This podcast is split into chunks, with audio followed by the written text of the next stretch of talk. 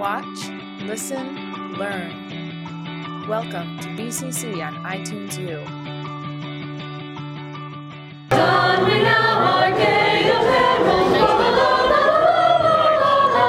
uh, student activities and, and student assembly got together with Toys for Tots.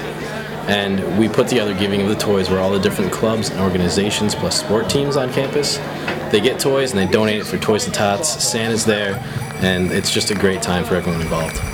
Given that each sport team is going to give, you know, the basketball team will, will give basketballs, the lacrosse team gives little fiddlesticks, the hockey team gives some hockey sticks. You know, what's really interesting to see is what some of the uh, departments give around the area. The math department gave an abacus, which was pretty funny.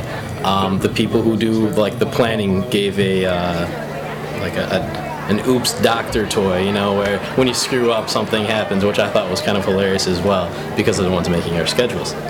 It has been growing, and uh, I think every year it's been bigger, and uh, this year was no exception. Um, earlier in the week, I thought that uh, there were some people who just weren't going to be taking part, and then I get all the emails that say, "Oh yes, and we forgot. You know, we we have our toys, and we just want to make sure that you know you're going to know that it will be there." And by the time I'm finished, uh, there are five or six more than there were last year. So.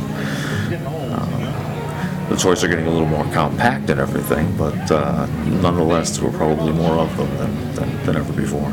Uh, it's one of the few occasions on campus and uh, the, that everybody is just plain smiling at. So uh, it, it's only comparable for me to graduation day when there's no, never a frown around or anything like that. But it, it's, it's just a good feeling. Everybody walks away a little bit, uh, a little bit warmer no matter what the temperature is outside.